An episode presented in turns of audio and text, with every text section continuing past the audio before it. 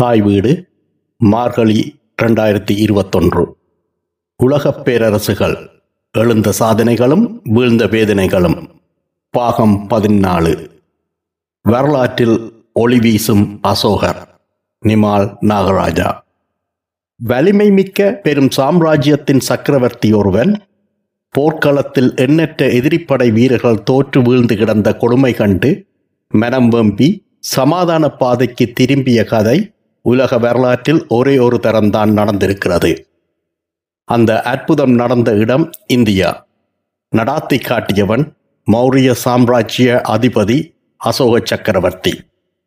இந்திய தேசம் மட்டுமல்ல முழு உலகமே கண்ட ஒப்பற்ற சக்கரவர்த்திகளின் வரிசையில் கம்பீரமாக ஒளி வீசும் அசோக சக்கரவர்த்தியின் சின்னமான அசோக சக்கரம்தான் இந்தியாவின் தேசிய கொடியில் இன்றும் பட்டொளி வீசி பறந்து கொண்டிருக்கிறது. இந்த புகழ்பூத்த மாவீரனின் வரலாறு ஏகப்பட்ட நூற்றாண்டுகளாக வெளியே தெரிய வரவில்லை.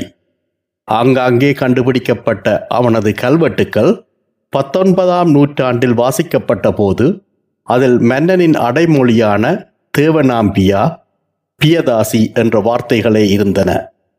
தேவநாம்பியா என்றால் கடவுளின் பிரியத்துக்குரியவன் எனவும் பியதாசி என்றால் பெருமை பொருந்தியவன் எனவும் அர்த்தப்படும். பியதாசி என்ற அடைமொழி உண்மையிலேயே குறிப்பது மௌரிய சாம்ராஜ்யத்தை ஸ்தாபித்த சந்திரகுப்தனின் பேரனான பேரரசர் அசோகரைத்தான் என அறிய வைத்தது இலங்கையில் இருந்த ஆவணம் ஒன்றுதான். அந்த ஆவணம் இலங்கையின் பௌத்த வரலாற்று நூலான மகாவம்சத்திற்கு முற்பட்டது. பௌத்த பிக்குணிகளால் எழுதப்பட்டதாக நம்பப்படும் அந்த வரலாற்று நூலின் பெயர் தீபவம்சம். தீப வம்சத்தில் சந்திரகுப்தனின் பேரனும் பிந்துசாரரின் மகனுமான பியதாசி என எழுதப்பட்டிருந்ததை வைத்துத்தான் ஆராய்ச்சி உலகம் அசோகரின் அடைமொழிகளின் மர்ம முடிச்சை அவிழ்த்தது அதன் பிறகு கண்டெடுக்கப்பட்ட ஏராளமான கல்வெட்டுக்களும் இதையே உறுதி செய்ய அசோகரின் வரலாறு மெதுமெதுவாக வெளியே வந்து உலகத்தை பிரமிக்க வைத்தது. இளவரசராக இருந்த காலத்தில் வீரத்திலும் அரசாலும் ஆற்றலிலும் அதீத திறமையுடன் அசோகர் இருந்தாலும் மன்னன் பிந்துசாரரின் மூத்த மகனான சுசீமாவுக்குத்தான் அடுத்த அரசுரிமை என்பது தீர்மானிக்கப்பட்ட ஒன்று. சுசீமாவுக்கும் அசோகருக்கும் ஆகவே ஆகாது. ஆனால் பிந்துசாரரின் விருப்பத்துக்குரியவன் சுசீமாதான் சுசீமா பட்டத்து ராணிக்கு பிறந்தவன் என்றும் அசோகர் ஆசை நாயகிக்கு பிறந்தவர் என்றும் சில தகவல்கள் உண்டு. பிந்துசாரர் தன் மரணப்படுக்கையில் இருந்தபோது தூரப் பிரதேசமான தட்சசீலத்தில் இருந்த சுசீமாவை அவசரமாக அழைத்து அரசாட்சியில் அமர வைக்க முயற்சி செய்ததாகவும் அதை முறியடித்து சில அமைச்சர்களின் உதவியுடன் அசோகர் ஆட்சி கட்டிலில் அமர்ந்ததாகவும் சில வரலாற்று தகவல்கள் சொல்கின்றன. பிற்பாடு தலைநகரமான பாடலிபுத்திரத்தை நோக்கி விரைந்து வந்த சுசீமாவை இடைவழியில் அசோகர் குரூரமாக கொன்றதாகவும் ஆள்வதற்கு இடைஞ்சலாக இருந்த வேறு சில சகோதரர்களை கொல்லவும் ஆங்காங்கே கிளம்பிய எதிர்ப்புகளை அடக்குவதற்கும் அசோகருக்கு நான்கு ஆண்டுகள் எடுத்ததாகவும் சில பௌத்த வரலாற்று குறிப்புகள் சொல்கின்றன. ஒரு வழியாக அசோகர் முடிசூட்டிக் கொண்டது கிறிஸ்துக்கு முன் இருநூற்றி அறுபத்தெட்டாம் ஆண்டு. அப்போது மௌரிய சாம்ராஜ்யம் தன் உச்சத்தை தொட்டிருந்தது. ஈரான் தேச எல்லையிலிருந்து இன்றைய பாகிஸ்தான் ஆப்கானிஸ்தான் வங்காளதேசம் உட்பட தென்னிந்தியாவின் வடக்கு எல்லை வரை பரந்திருந்த மௌரிய பேரரசு இப்போதைய இந்திய தேசத்தை விட இரண்டு மடங்கு பெரியது. மிகவும் வலிமை மிக்க பேரரசு. ஆனாலும் மௌரிய பேரரசின் கிழக்கு கோடியில் வங்காள கடற்கரையோரமாக இருந்தது வளம் மிக்க கலிங்க தேசம். இன்றைய ஒரிசா பிரதேசம்தான் அது. கிழக்காசிய வர்த்தகத்தில் கொடிகட்டி பறந்த கலிங்கத்திற்கு செல்வத்திற்கு குறைவே இல்லை.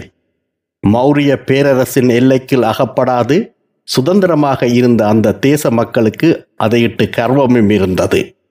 ஆட்சிக்கு வந்த அசோகருக்கு சுதந்திரமாக இருந்த கலிங்க தேசம் கண்ணுக்குள் குத்தியது. சத்தம் போடாமல் சரணடைந்து விடும்படி எத்தனையோ தூதுகள் அனுப்பினாலும் கலிங்கம் மசிவதாக இல்லை. வெறுத்து போன அசோகர் கலிங்கத்துக்கு பாடம் கற்பிக்க தன் பெரும்படையோடு கிளம்பினார். அசோகரின் படை வலிமை அந்த காலத்தில் கற்பனை கூட செய்ய முடியாதது. ஆறு இலட்சம் போர் வீரர்கள் பத்தாயிரம் போர் யானைகள் முப்பதினாயிரம் குதிரை வீரர்கள். அசோகரின் பெரும்படை ஒரு மாத காலம் நடக்க வேண்டியிருந்தது. இந்த பெரும்படைக்கு சமைத்து போடவே எண்ணற்ற மக்கள் கூடவே பயணிக்க வேண்டியிருந்தது. அசோகரின் பயங்கர படையைக் கண்டும் சற்றும் பயப்படாமல் கலிங்க மன்னன் அனந்த பத்மநாபன் களமுனைக்கு வந்தான். கலிங்க படை மூர்க்கமாகவே போரிட்டது. அசோகர் எதிர்பார்க்காத அளவுக்கு போர் பயங்கரமாக இருந்தது. முடிவில் மௌரிய படை களத்தில் வெற்றி கொண்டது. வெற்றி தந்த களிப்பில் அசோகர் போர்க்களமெங்கும் போனார். ஆயிரக்கணக்கில் வீழ்ந்து கிடந்தனர் போர் வீரர்கள் அசோகரின் பிரியத்திற்குரிய போர் யானைகள் சரிந்து கிடந்தன. வீரர்களின் வெட்டுண்ட அங்கங்கள் சிதறிக் கிடந்தன. காயப்பட்டவர்களின் வேதனை குரல்கள் கலக்கத்தை வரவழைத்தன. ஒரு இலட்சம் வீரர்கள் இறந்தும் ஒன்றரை இலட்சம் வீரர்கள் சிறைபிடிக்கப்பட்டதுமான இந்த போரின் சோகம் குறித்து ஒரு கல்வெட்டில் அசோகர் எழுதி வைத்திருக்கின்றார். ஆட்சியேறி அசோகர் கண்ட முதல் பெரும் போரின் விளைவு அவரை ஆட்டிப் போனது. அவரின் முகத்தில் மகிழ்ச்சி மறைந்தது. போர்க்களத்தின் கோரம் அவரின் இதயத்தை வாட்டியது. கிறிஸ்துக்கு முன் இருநூற்றி அறுபத்தொன்றில் நடந்த இந்த போர் முடிந்த கணத்தில் அசோகர் ஒரு முடிவெடுத்தார். இனிமேல் அழிவு தரும் போர்கள் தன் வாழ்க்கையில் கிடையவே கிடையாது என அறிவித்தார். ஏற்கனவே பௌத்த மதத்தைச் சேர்ந்த தேவி எனும் காதலி மூலம் பௌத்த மத கோட்பாடுகளுக்கு அறிமுகமான அசோகர் முற்று முழுதாக பௌத்த மதத்தை தழுவிக்கொண்டார். பௌத்த மத தர்ம கோட்பாடுகளை மக்களை பின்பற்றும்படி வேண்டிக் கொண்ட அசோகர் தானும் அதை தீவிரமாக பின்பற்றினார். வேட்டைக்கு போவதை நிறுத்தி ஆன்மீக பயணங்கள் போனார். மனிதர்கள் மட்டுமல்ல விலங்குகள் துன்புறுத்தப்படுவதை கூட சகிக்காமல் வேட்டைகளை தடை செய்த மன்னரின் அரண்மனை சமையல் கூடத்தில் கூட விலங்கு இறைச்சி சமைப்பது நிறுத்தப்பட்டது. ஒரே ஒரு போரின் விளைவுக்கு பின்னர் முற்றாக மாறிப்போன அசோகர் மக்களை அடிக்கடி சந்தித்தார். அவர்களின் நலன்களையே முழு நேரம் சிந்தித்தார். சாம்ராஜ்யத்தின் மொத்த மக்களும் விரும்பும் சக்கரவர்த்தியாக அசோகர் மாறிப்போனார். அசோகரை பற்றி பெரிதும் எழுதி வைத்திருப்பது பௌத்த மத நூல்கள்தான். இலங்கையின் மகாவம்சத்திலும் தீப வம்சத்திலும் அசோகர் பற்றி ஏராளமான தகவல்கள் உண்டு. அத்தனை பௌத்த மத வரலாறுகளிலும் ஒரு விடயம் மிக ஆடித்தரமாக கூறப்பட்டிருக்கிறது. அசோகர் இளவயதில் மிக பயங்கரமான கொலைகாரராக இருந்தார் என்றும் பௌத்த மதத்தை தழுவிய பின்னரே அவர் அற்புதமான மனிதராக மாறினார் என்றும் ஏகப்பட்ட கதைகள் சொல்லப்பட்டிருக்கின்றன. பௌத்த மதத்தை உன்னத மதமாக உருவகிக்க சொல்லப்பட்ட மிகைப்படுத்தப்பட்ட தகவல்கள் அவை என பெரும்பாலான ஆராய்ச்சியாளர்கள் நம்புகிறார்கள். அசோகர் செய்த அடுத்த காரியம் பௌத்த மதத்தை மற்ற தேசங்களெங்கும் பரப்பியதுதான். அசோகரின் ஆணையின்படி பௌத்த தூதுவர்கள் மற்ற நாடுகளுக்கு அனுப்பி வைக்கப்பட்டனர்.